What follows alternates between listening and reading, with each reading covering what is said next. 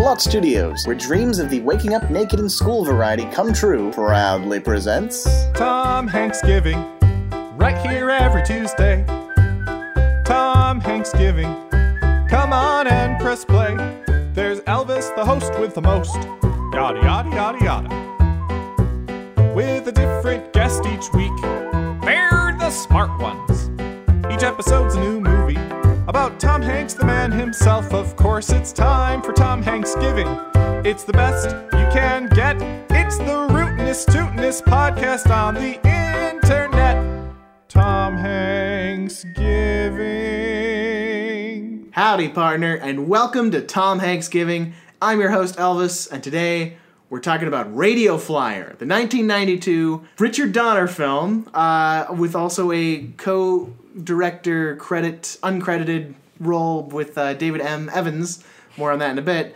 Uh, and uh, today we're talking with Karen Dew. What's up? Karen, how's it going?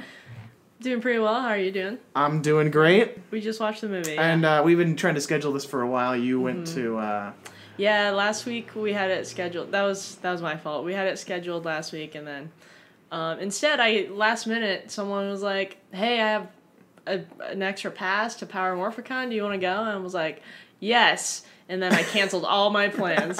well, then Power Morphicon is uh, Power Rangers convention. yeah, it's. correct? I think I don't think it's annual either. I think it's biannual. So Oh, so you a, definitely didn't want to miss it. Yeah, it's a it's a Power Power Rangers uh, convention, and um, yeah, I just got to see not all, but basically all of the uh, the Power Rangers.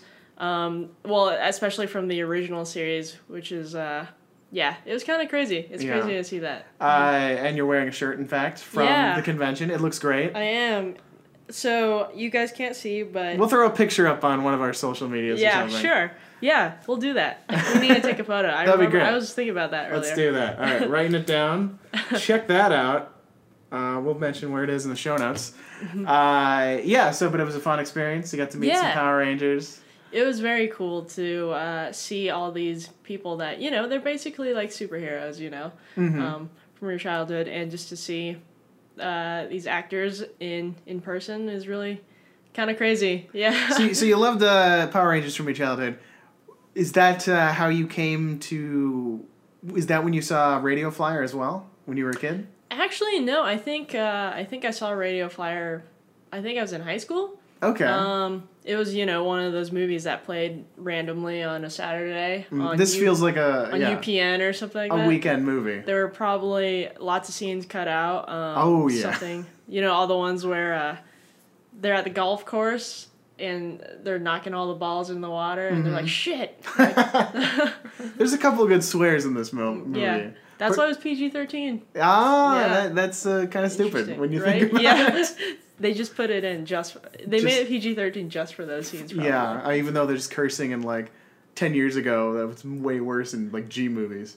I'm sure. I mean, I'm sure the content like with the dad or whatever. True. Yeah. Yeah. it does get uh, maybe it does lean in that direction.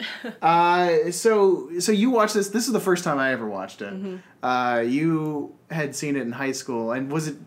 When I asked you what movie you want to talk about, you were like Radio Flyer. What what about this movie just like was the reason? I don't. I I don't know. I think uh, I'm definitely a sucker for movies that involve you know kids and growing up and like coming of age stories, um, which this you know that's that's Absolutely. what this is. And there's something about kids exploring you know with basically no limits. is- Yeah, like no parental supervision, kind of left to their own devices. I love those movies too. Yeah. And actually, this is a brilliant one for you to choose Mm. Tom Hanks became Tom Hanks when he was an adult, so we're not going to get to see Yeah. you know a. Mm-hmm. young Tom Hanks do this. So this is kind of perfect uh, for that in mind. So this is a movie uh, near and dear to your heart. Would you say? I, I guess it's it's just a movie that I've always remembered, Mm-hmm. um, and also uh, for some reason I like if a movie makes me cry, in my brain it means good movie. Well, it, in it, a way, it hits you you, know. in a certain way. Yeah. Even sometimes, because like I watch movies and uh, I get vul- very vulnerable with storytelling and whatnot, Mm-hmm. and I'll cry even if it's a you know like oh this is totally manipulative, but I'll, I'll get into it. Yeah, exactly. Um, it was like this, and then like A Walk to Remember, where th- those these two movies, like for some reason, they just made me cry a lot, and that in my brain equals good movie. Now, I wasn't uh, paying attention to your reaction this time. Was was there any tears shed while we were watching? Uh, very close, very close. Very close. I Oh, get wow. very self conscious when I'm watching movies with other people Mm-hmm. and I'm on the verge of tears. Like I will, in that moment, I'll I will remember that I'm sitting next to somebody. Right. I think I'll- I think even if it's not a conscious thing for me too, I'm like a little bit more. I don't want to say guarded, but it's just like I when it's me just watching a movie alone or in my mm-hmm. room or like I go to the theater by myself. Mm-hmm. That's not a weird thing to do, by the way. That's totally cool. Adults can go to the movie theater by that is, themselves. like my favorite thing. It's actually really myself. cool. It's the best. I pity people who've never tried that. Yeah, I can't. I don't understand. Also, I mean, in like, in all honesty, like in general, like I just don't like to be like bothered while I'm watching a movie. So, if- you know, if someone's like talking to me or asking me a question or like eating really loud, I'm just like, I no. And there's something stop. about when you go to see a new movie with your friends, it's almost Mm-hmm. like you have to immediately form an opinion and then like Yeah. and you're almost like your expectation is it's tampered by their opinion. Like Oh, you don't want to be too much of a bummer if they really liked it or vice versa. For sure. It's And weird. You always have to kind of come to some consensus of like, Yeah. yes, that was good or that was bad. And uh, yeah, it's like you you are uh, affected by the parts that they laugh at. Mm-hmm. You know, Although that, that's true. Like I do love seeing a movie with a crowd because obviously Mm-hmm. when something's funny, it's way funnier. yeah, but I have to like go in with that mindset of like, okay, I'm gonna go see this movie for fun. Like, As I'm not- opposed to what as opposed to like sometimes if I go to a movie and I know it's like homework. very no, it's not. It's not homework. It's never homework. Steven Spielberg's like- Lincoln. if it's ever like just I know it's gonna be like some drama filled indie movie, like I don't wanna see that with my friends. I wanna be able to like fully I guess feel what That's- the movie that- is yeah, no, that's a good point to- without trying to like without being like snapped out of it just knowing that like my friends are sitting next to me or Mm-hmm. something like that. You know? Yeah, there- there's something about the full immersion of it just being you. Obviously, you're surrounded by other people, Mm-hmm. but you're never going to engage with them. Yeah.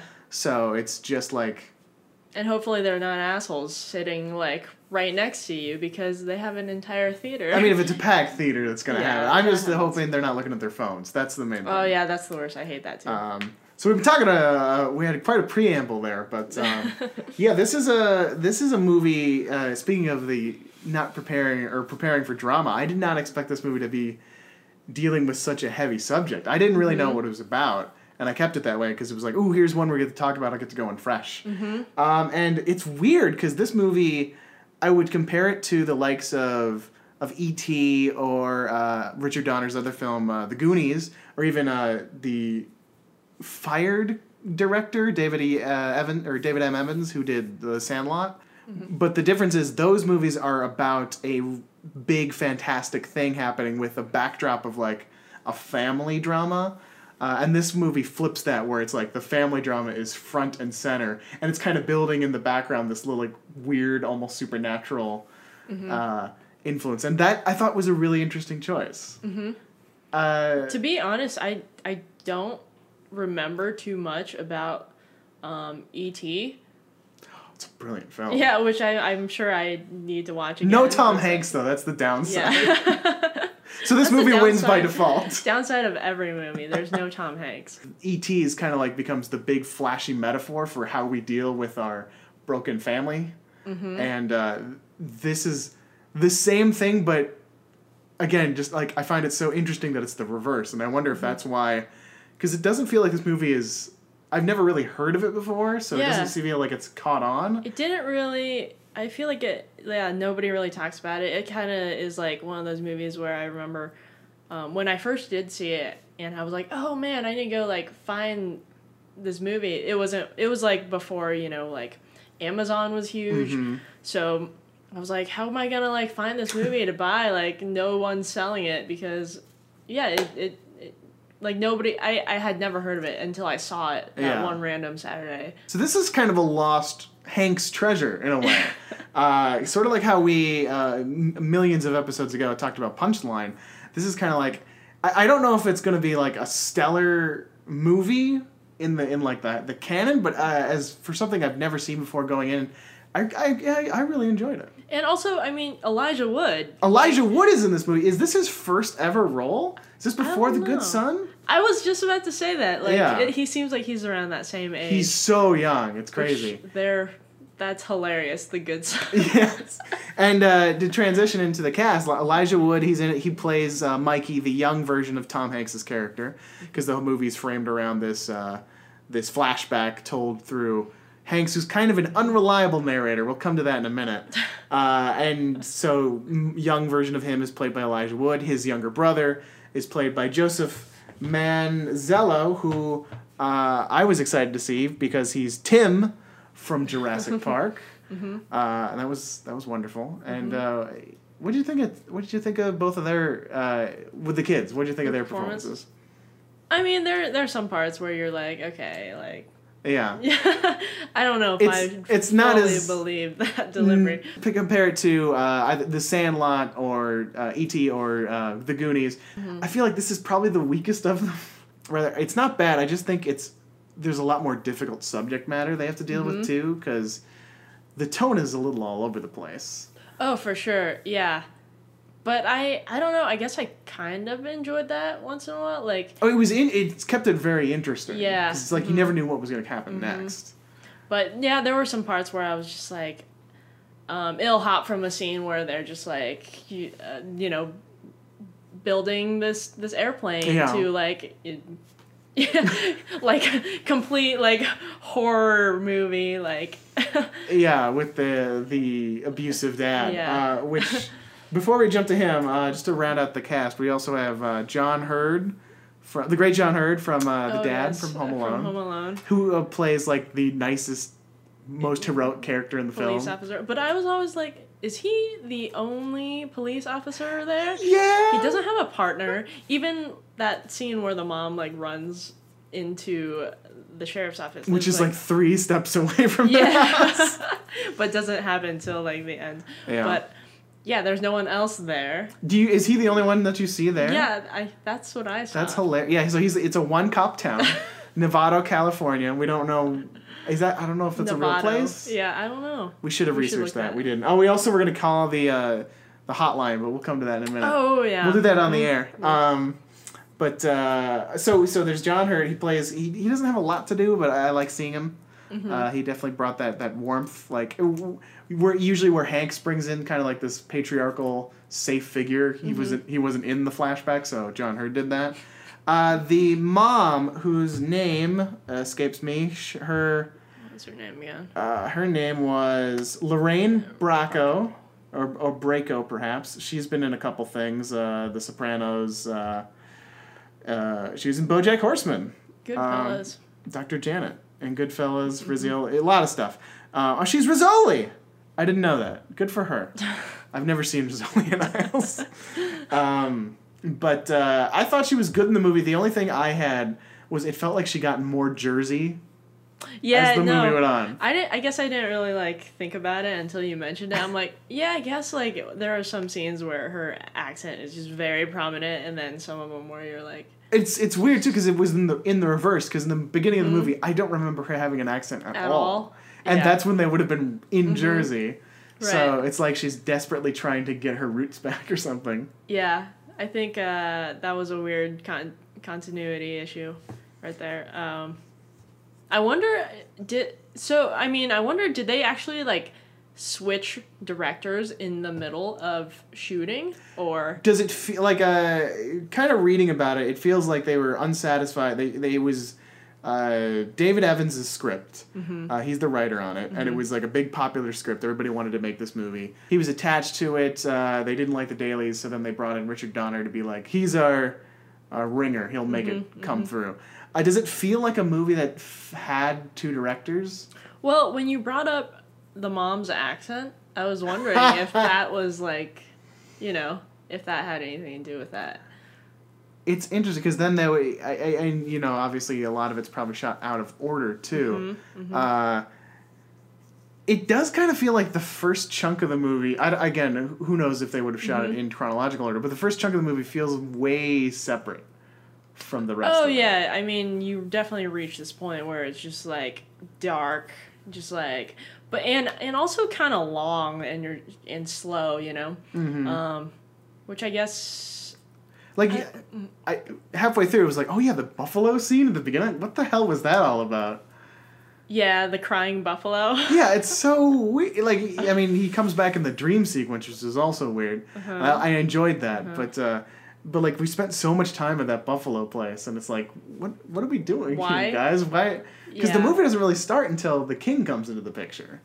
I guess, but you know, the buffalo is what you know tells Mikey that you know something's gonna happen. Yeah, because we really needed the buffalo to do that. I mean, I guess I enjoyed the, Oh, the act of kindness that the, the, the owner gave to the, the mom because he could see that she was struggling. Mm-hmm. Uh, I, I will say that I, the, my favorite thing about the beginning of the film is that it's a real quick scene where they're all sleeping in the car because they've been Mm-hmm. traveling across town. Uh, and Sam, uh, I keep wanting to call the dog Samson, Samson. Mm-hmm. but uh, Shane, the dog, farts, and like it's not a fart joke. You don't hear the fart. It's Mm-hmm. just they they smell it and they're like, oh, and they kick him out of the car. That felt so real and funny and like. Like this is exactly how it would be. It would be suck to be this poor to be stuck in a car with your whole family, but like this is kind of how you would make it fun. by I don't know. having a farting dog Well, I mean, with that, a human name, that's a terrible name for a dog. Shane. It should be Samson. The, the turtle should be something else. I, I think that's what makes makes the shift so like impactful of like in in terms of like tone and mood. Like the beginning was very you know like uh very innocent, very like playful, Mm-hmm. and then Yeah, even the bad stuff felt playful. Yeah. yeah. Uh, Like yeah, like the mom. Of course, like the first scene is like them in a car, like driving off into wherever, and the mom throwing the ring out the window. Which I'm like, dude, just sell the ring. yeah, you could get some get money. some you money need there. it for your kids. Come on. you can't pay seventy five cents to go to this buffalo zoo. You How you affording gas? sold. Yeah, you probably Yeah. should have sold that ring. My gosh. You know. Uh, and even just like the introduction to when they arrive and like half the luggage gets knocked off in the Yeah, parking structure. that was funny. it's it's funny, but then like and then just like the aunt, like I guess it's filmed in such a way that it's not, it doesn't feel important because it's really not. It's Mm-hmm. like we're here for twelve seconds and then we're into the house. Uh, but like it's so much, so many things happen so quickly. It felt like what. It felt like we didn't find the focus of the movie for a long time, and I, again, I, I don't think it really came until Adam Baldwin came came to the Mm-hmm. Picture. And uh, what, what do we think about Adam Baldwin? Well, I I mean I thought it was kind of interesting how they just never really showed his face. That is awesome. That's maybe my favorite Yeah, part of the movie. I I thought that was great. Um, where he was always silhouetted, or you would just see a side the side of his face, or like the top half, or Mm-hmm. you would never see his face straight on. Yeah, it felt like the dark version of like all those shows, those really young kid shows where you just see the adults' legs, like Muppet Babies or Mm-hmm. Yeah, something. yeah. It's like this Oh is my the, gosh, the yeah. scariest nanny you've ever seen. And I think Adam Baldwin, uh, renowned internet douchebag, is the perfect casting for this abusive asshole. You yeah, you mentioned that because I know nothing about Adam Baldwin. Well, I mean, like, I, I- not to speak, because again, I think he's great in this movie, Mm-hmm. but just from his public behavior, I guess he is not. Uh, he's not my kind of guy. He's not a Hanks kind of guy. He uh, basically was a figurehead or a leader of the hate campaign, uh, Gamergate, for a while. Do you familiar with this? No, Or was just abusive to this uh, to mostly targeted one woman, um, and uh, doxed her, sent a living harassment campaign. Basically, it was some terrible shit. just towards one woman. essentially. There's you know how the internet's full of trolls. Yeah, This was like let's point all the trolls at this woman and women like her because. It was supposed to be about games journalism, but it was really just a funnel for misogyny and whatnot. Hmm. Uh, I'll give him a shout out because he was an angel. but uh, I think he's again separating him from the person. Uh, perfect Yeah. casting though, and he says he says he'll never play a role like this again. Maybe just getting too much of it in his real life. But uh, said that? Yeah, that was in the IMDb trivia. Oh, I didn't see Um, that. but uh, he, I think he's really great as this uh, alcoholic stepfather. Hmm. Some of the parts where it, it was almost cartoonish in a way. Yeah, that's the one thing I kind of had against it. It's like Uh-huh. I, I- grew up with uh, some alcoholism in the family. I mean, fortunately, it was never like abusive in the like Mm-hmm. the physical sense, but it's like it's it's never like a cartoon villain bad, which Yeah. is kind of. In one hand, I think it works because we're really dealing from the perspective of the kids, Mm-hmm. which we'll get into in a minute. Absolutely. But yeah, i i at a time it felt manipulative, like super. What's the term? Uh, very after school special. Oh yeah, for sure. Like uh, you know, he goes into his garage, he turns on this record player, plays the same song over and over and Yeah. over again, Ha- and as, that becomes like, you know, the the villain theme song. Like you know, How many beers does this guy have a day? Yeah. Like 92? he also never eats. Yeah. Uh, and yeah, the problem was he stopped being a like even though he's it's the menace from the kid's point of view, he stopped feeling like a real person. Like again, Mm-hmm. every day in the garage, what's he doing in there? Yeah, just Just drinking chugging down beers down and the. drilling something into something else. Yeah, that's the thing too. What is he doing and what is he building? Yeah, like you could have had something interesting, like where maybe he was building something too, and he takes an interest in those things. Basically, he had no. He didn't do anything ever No, I- except for just go in the garage and drink.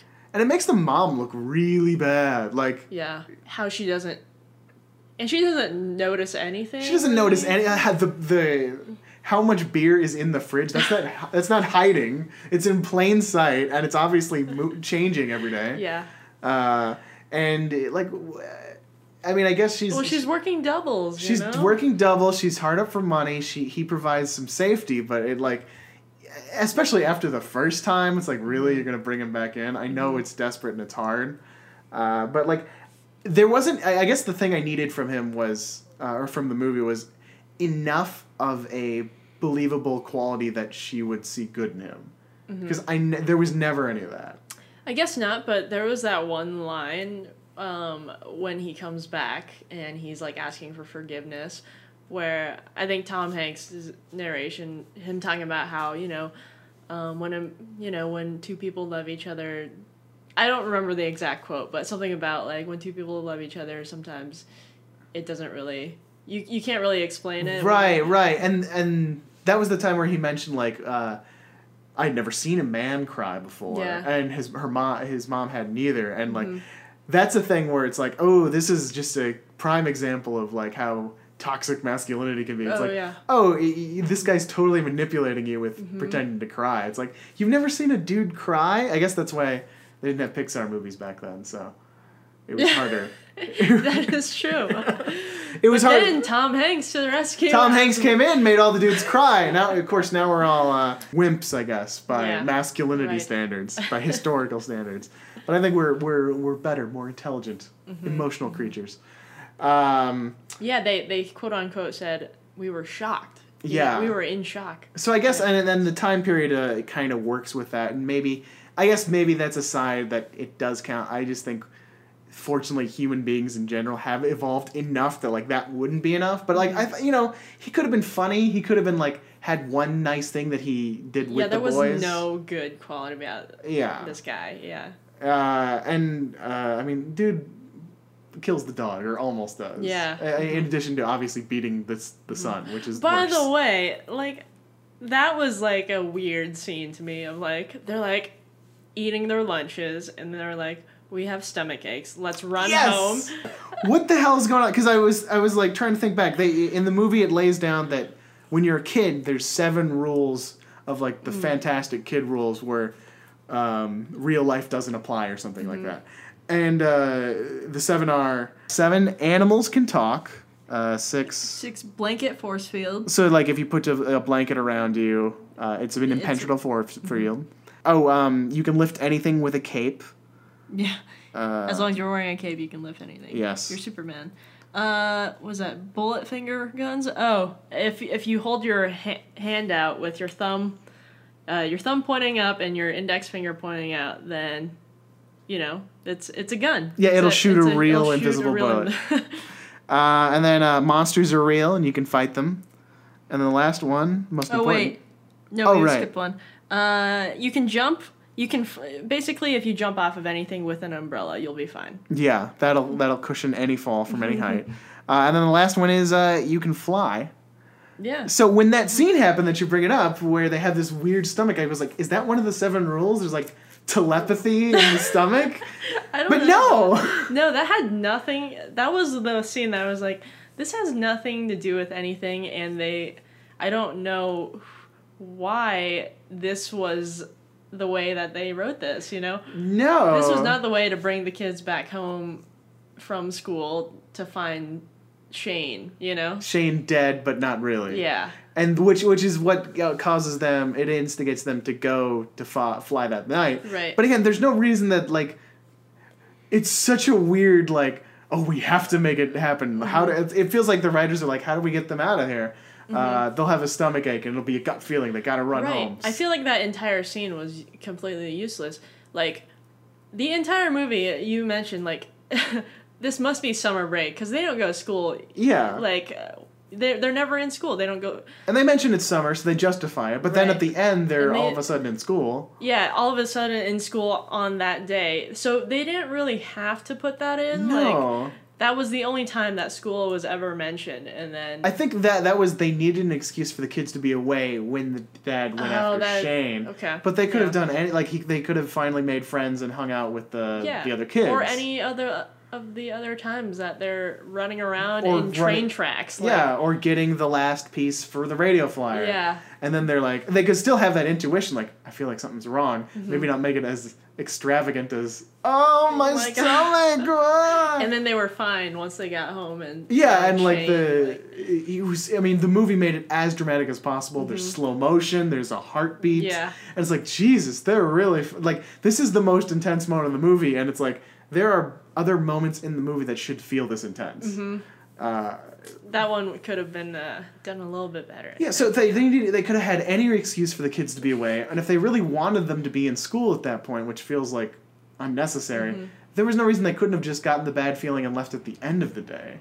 There's enough Yeah. Mm-hmm. time in the day before mom gets home because she's always at work. yeah Uh, and that was just a weird because like timing because they Hanks narrates over it and he says like he came back early, so I guess the last day he comes back, beats up the dog. Mom has no idea he's home. He she, he know she knows that he invited her back, um, but he got off jail early or something. Comes Yeah. home, uh, gets super drunk, kills the dog essentially, and then the kids are like, "We gotta." Like this is all happening, and the mom has no idea the dad's or the stepdad's even home. What the, f- what the fuck's going on? She hasn't been home that entire time. Yeah, that that the the ending was very. It, it- I guess it all played out within like one day, right? Yeah, I yeah, think so. That's kind of weird. I think my favorite thing about this movie, and again, I can see why I didn't catch on. It's a little meandering in spots. It it sort of sets it up when we start in the Hanks uh, flash forward scene that um, this is a movie about keeping your promises. Which I we'll, we'll get to that in a 2nd I don't know if I buy that. Yeah, Uh, but it, it it takes such a long time to really find its center and its focus, and it never quite finds it. I I like you know once the king comes in, and by the way, uh, that is Alan, Adam Baldwin's character Yeah. name.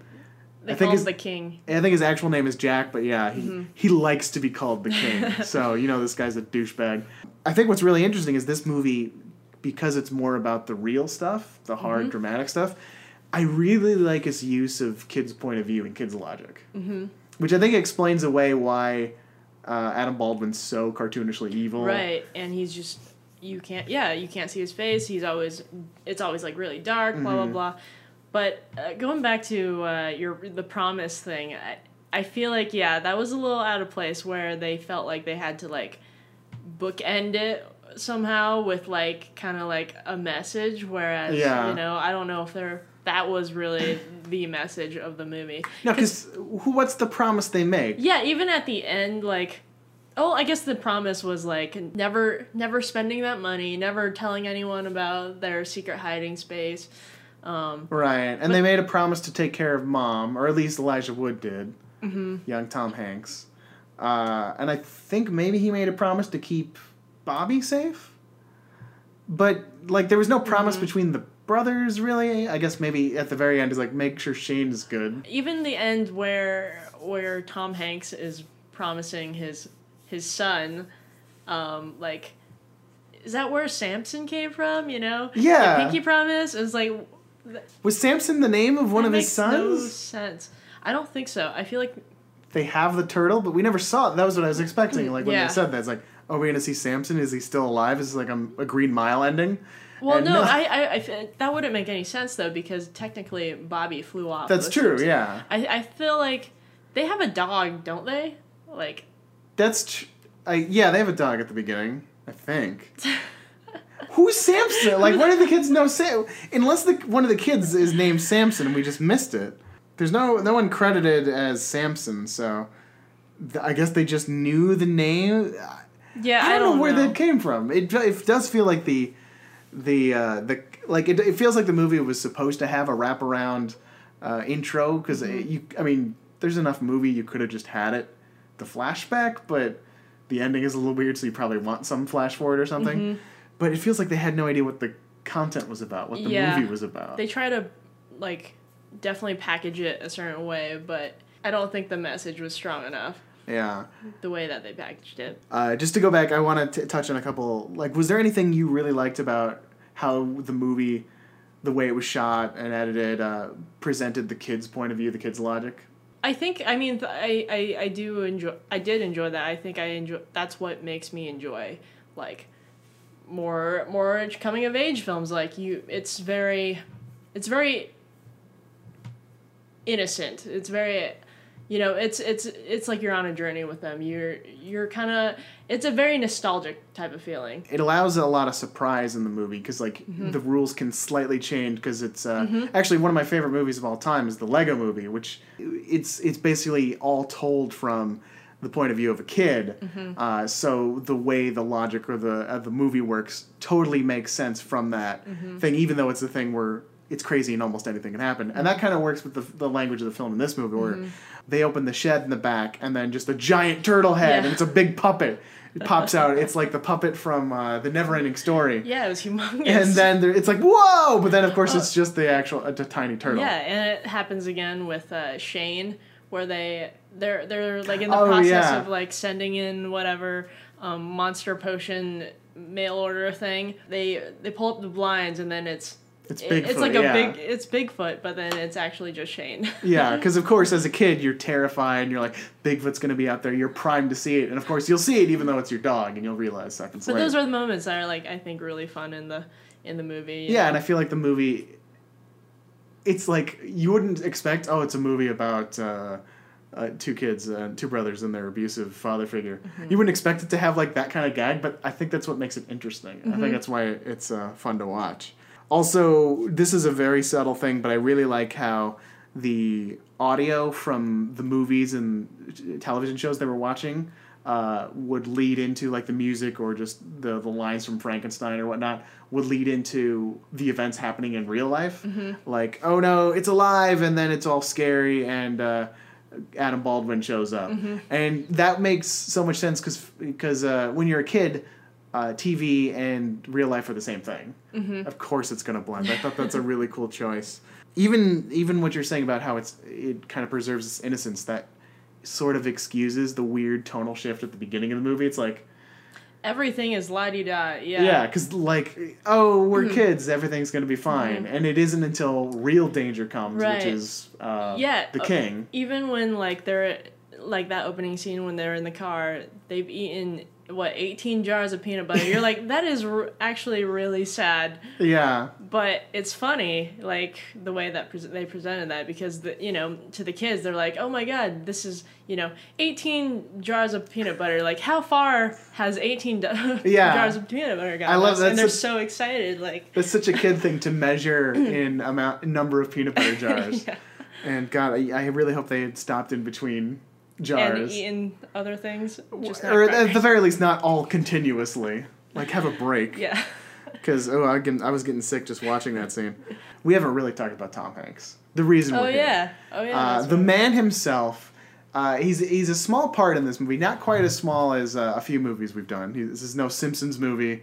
This is no The Great Buck Howard. He's uh, he's in the beginning and the end, and he's a present throughout with his uh, his very Sandlot narration. Mm-hmm. What do you think of Tom Hanks?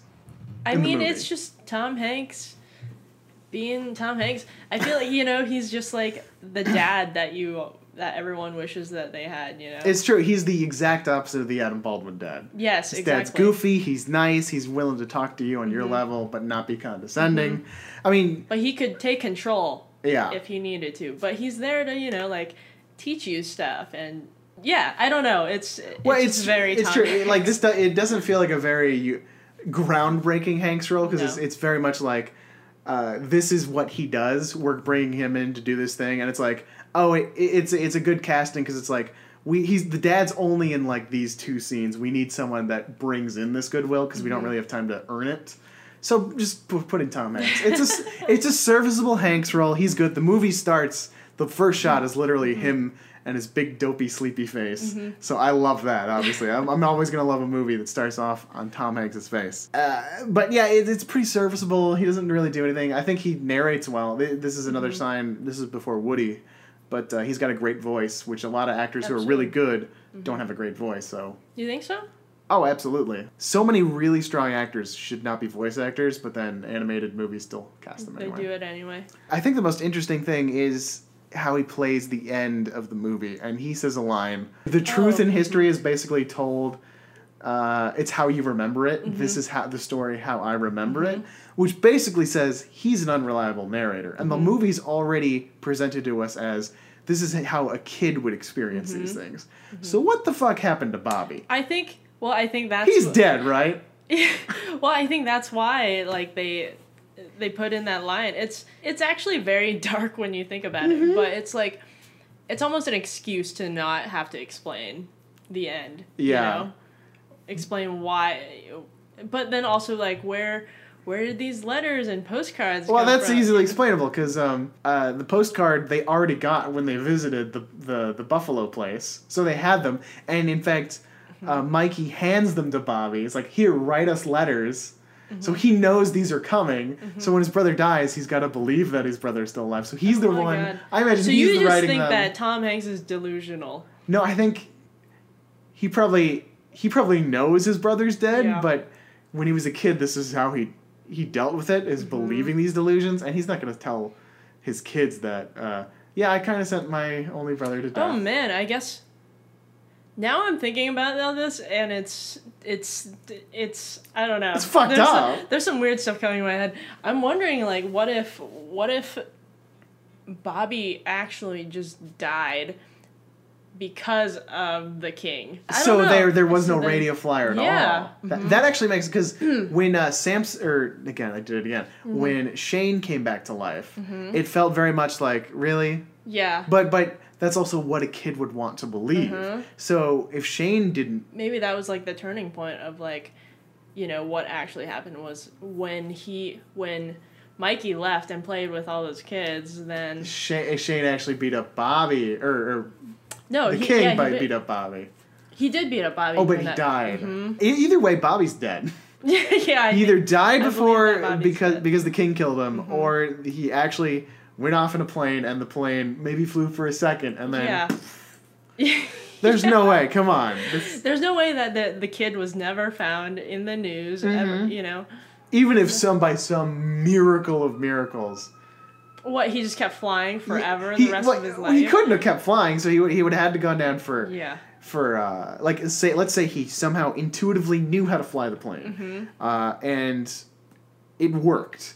Uh, he would need to go back for fuel because we saw them fueling. Mm-hmm. he would need to go back down for food presumably to eventually change cl- and it wouldn't hold him forever no money to buy food. Yeah so he would have to stop down somewhere. Yeah. And that kid's i mean he's That not gonna get like, caught. five. Yeah. Granted it was a different time back then but Yeah. no. No. it was because we were talking about how they can get away with they pretty much got away with everything. yeah. From the time they woke up to the you know time that their mom got home, like no one was No one was supervising. like the king maybe was supposed to, but she knew way by the end of the, before the end of the Oh, movie that he wasn't doing that. These kids were just like out all day, and that would never happen today. Granted, Mm-hmm. There's like like Hank says in the flashback or in the voiceover, there's video games and movies and shit to do now. So Mm-hmm. of course why would you want to go outside? Fuck Yeah. outside. but uh, yeah, because like part of me was like, man, it must have been so boring back then. Yeah, for sure. But and there were even even the scenes when they were just moving into their new house, Mm-hmm. and all the neighbors were out, and like I'm like that would never happen. Nobody like, No one gives a shit. Those kids had to be the neighborhood kids had to be so bored. But it's like Yeah. someone new's coming into town. I hope they're But- interesting. But you look at movies from like the past, and they're all like that, where you know, a neighbor is like, "Oh, I noticed a new person's moving in. I'm gonna bring a like housewarming gift, and then we're all gonna like all our kids are gonna play together." And yeah, do you ever talk to your neighbors? I'm like, I don't know who my neighbors are. yeah, like I, I kind of know, but like I, I, I guess growing up, I kind of knew, but it was just like, yeah, we, we just said hi, and Mhm. that was basically it, you know, while mowing the lawn or. And now we actively avoid our neighbors and pretty much everybody in person or in public. So, especially L.A. You know, oh yeah, it's the this worst. place sucks. Like we need to move to Nevada, where the neighbors are good, but they don't report the abuse that's obviously Yeah, going there's, on. there's one cop. One cop town. That's still so funny. Uh, so yeah, I think Mikey's definitely dead. I think, or no, I think No, Bobby's, Bobby's definitely dead. dead. Mikey was the one who wrote the postcards Uh-huh. to his mother, and his mom had to be like, "Oh, he's dead." Like they oh found my the gosh! body. Talking about it now, I'm like, I feel like he he died, like, by the hands of the king, and then the rest of the movie was just That so that's where you think you think the king killed him, and then the rest of the movie was uh, Just- how Tom Hanks likes to remember it. yeah. I'm gonna go the opposite inter- uh, interpretation where they actually get up on the hill and he flies and then he crashes. I think that's so much funnier, and it's interesting because the the original ending apparently had uh, Tom Hanks the wraparound. We come back to them. Tom Hanks take his two kids to uh, the National Air and Space Museum. Oh, yeah. and there was a model of the radio flyer that Bobby flew. Mm-hmm. Uh, like next to the Wright brothers planes, and it's like, what the fuck? Yeah, apparently audiences did not like that ending. Well, it's very good because it's like, so it worked. Like, what how did? happened? Th- So it's an alternate version of history then, because we obviously don't have a radio flyer thing outside of the movie. Yeah, So- but I think I maybe that ending would be more like he flew, he died. This is in a museum now. I wait. I I- feel like that ending explicitly means that he didn't die. Really? Yeah, because if if he died, if he crashed, then how would they have the radio flyer to put in the museum? why Well- why would they put the radio in the flyer? It's like a tribute to death and stupid engineering from kids. I guess so. I. I, but apparently that was too confusing for audiences. I don't blame them, but it just becomes this really morbid ending when Uh-huh. you go the other way they did, because it also means that Tom Hanks took his two children, presuming these are his sons. Maybe he's just a sociopath Mm-hmm. Who kidnapped these kids, Yeah. and he's continuing No, the cycle of abuse. Dad. Well, didn't they call Adam Baldwin dad a couple times? I know the mom tried to get that in there. Uh, but he brings them back to the site, the jump site, Yeah. where his his brother died. That's horrible. Can't believe they didn't shut that place down. I mean, he had to have died because they have no. They don't talk about Uncle Bobby or anything like that. He's an adult now. Adam Baldwin's gone. He would have been safe to come home like immediately after that, actually. Exactly. Yeah. So he's definitely dead. Yeah. He's. It's really sad. That's really sad. Now that I'm thinking about this. It's the most interesting, like forgotten Hanks picture. But maybe that's, why it didn't like. No one wanted to like put it Yeah. out there because like. it it's doesn't really have. morbid. It's super. I think that's why I like it though, is because it's so. It's it's a flawed movie, and I don't think it does what it wants to do. Mm-hmm. But I'm I'm tickled by the the use of uh, the technique in describing Mm-hmm. the uh, the children's point of view, and just how really bizarrely morbid it gets, both Mm-hmm. in the, the the text, the the explicit text with the the abuse, and then the subtextual demise of his brother. Mm-hmm. Very interesting film. Uh, it's still your favorite Hanks picture? I don't know if it ever was my favorite, but this was definitely one that I really wanted to revisit. Super memorable. Um, uh, and uh, like fu- in full, not the UPN Yeah. commercial break, uh, editing out things kind of way, you know? you got to see this the full the full, full intended thing. version. Mhm. Well, even if this is the intended version, who knows? Because Yeah. there was different directors, different endings. Uh, fascinating study, and uh, I thank you for bringing this to the Tom Hanks Giving podcast our to our attention. I was, I'm very pleased to have seen this very weird movie. Yeah, no, thank you so much for having me. Um, Absolutely. I, yeah, no, I'm, I'm just happy that you were able to find a copy of it. Yeah, Which it- I, I guess isn't that hard nowadays, but No. I remember like trying to look for this thing. It was surprisingly expensive though, so you know it's yeah, rare. yeah. yeah. Wait, Uh, how much was that? It was the I bought a lot of Tom Hanks movies uh, specifically for this show and the holiday we celebrate every year, uh, and this was the most expensive one I've ever bought. That's funny. It's really Yeah. funny. I'm It's- so glad we got probably have one of ten copies, probably. Yeah, exactly. I think it's like uh, yeah, it was maybe 200 total made. Yeah. And most of them been destroyed by Tom Hanks, or maybe Adam Baldwin. Actually, Maybe that makes more Adam sense. Baldwin. Yeah. Um, so thanks again for coming on. Thanks Mm-hmm. for bringing this movie. Uh, where can people find you in the meantime? Find me in the meantime. Uh, like, are you? Am I supposed to? Plug social Plug media. right Yeah. now? what do you got? Okay. Uh, you, You, got can, an Instagram. They, they will love to follow you there. Yeah, you can check out my Instagram at Karen Doofus. Um, it's K A R E N D U F U S. Excellent pun. Yeah. Big fan of that one. My last name is Do, so I don't know. I just thought it'd be funny to make it Doofus. It is. It's good. Anywhere else? Um, and then you can also I I I, um, I shoot and edit as well. Um, a variety of video projects. So you can also check out my website at karenkdo.com. Karen K. Do and Karen Doofus. Those links will be in the show notes. Next week, we'll be back with Angels and Demons, the first part of our two part Hank Hanksoween special to celebrate the release of Inferno. You can follow me at Elvis Kunesh uh, across all social media platforms. Follow the show at Tom Hanks Pod or send us an email with your thoughts on Radio Flyer. Um, TomHanksPod at gmail.com. Oh wait, you know what we forgot to do is call that number. Oh, you're right. Thank God you remembered. We're at the very end of the movie because again, it's kind of a didactic movie. It ends with the credit uh, for you know if you're you're in an abusive situation, please call this number, and the number is one eight hundred What is it? a For child a, for a child. One eight hundred for a child. We want to see if it's a defunct number because it's like the end of a theatrical film. Yeah. So we want to see if it still exists. This is just maybe just a really long PSA.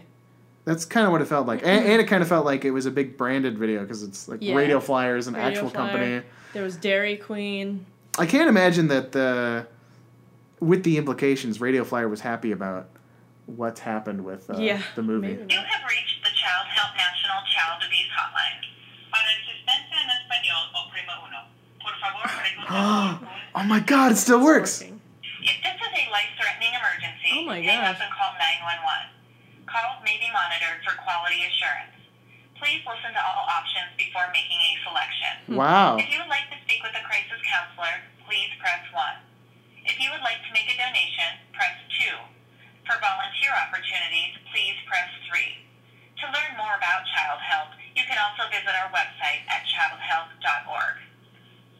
Wow. That It you know still works. it still works, and that you know what that I, I we kind of already wrapped up our summation of the movie, but real quick, that kind of makes it all worthwhile. Like Mm-hmm. when you think about it, this is a movie that kids probably needed back then. Mm-hmm. There wasn't like an avenue for to explore what happens if uh, a parent figure is abusive, and this is a good outlet for them. And I'm Mm-hmm. That's very- I'm that's thrilled amazing. that the the the hotline still exists. Mhm. I'm sure it's been like switched around and bought bought Yeah. many times. But yeah, that's that's really cool. That's cool that it's still functioning. Bravo, Hollywood. Mm-hmm. Very cool. Bravo. That's it for this week.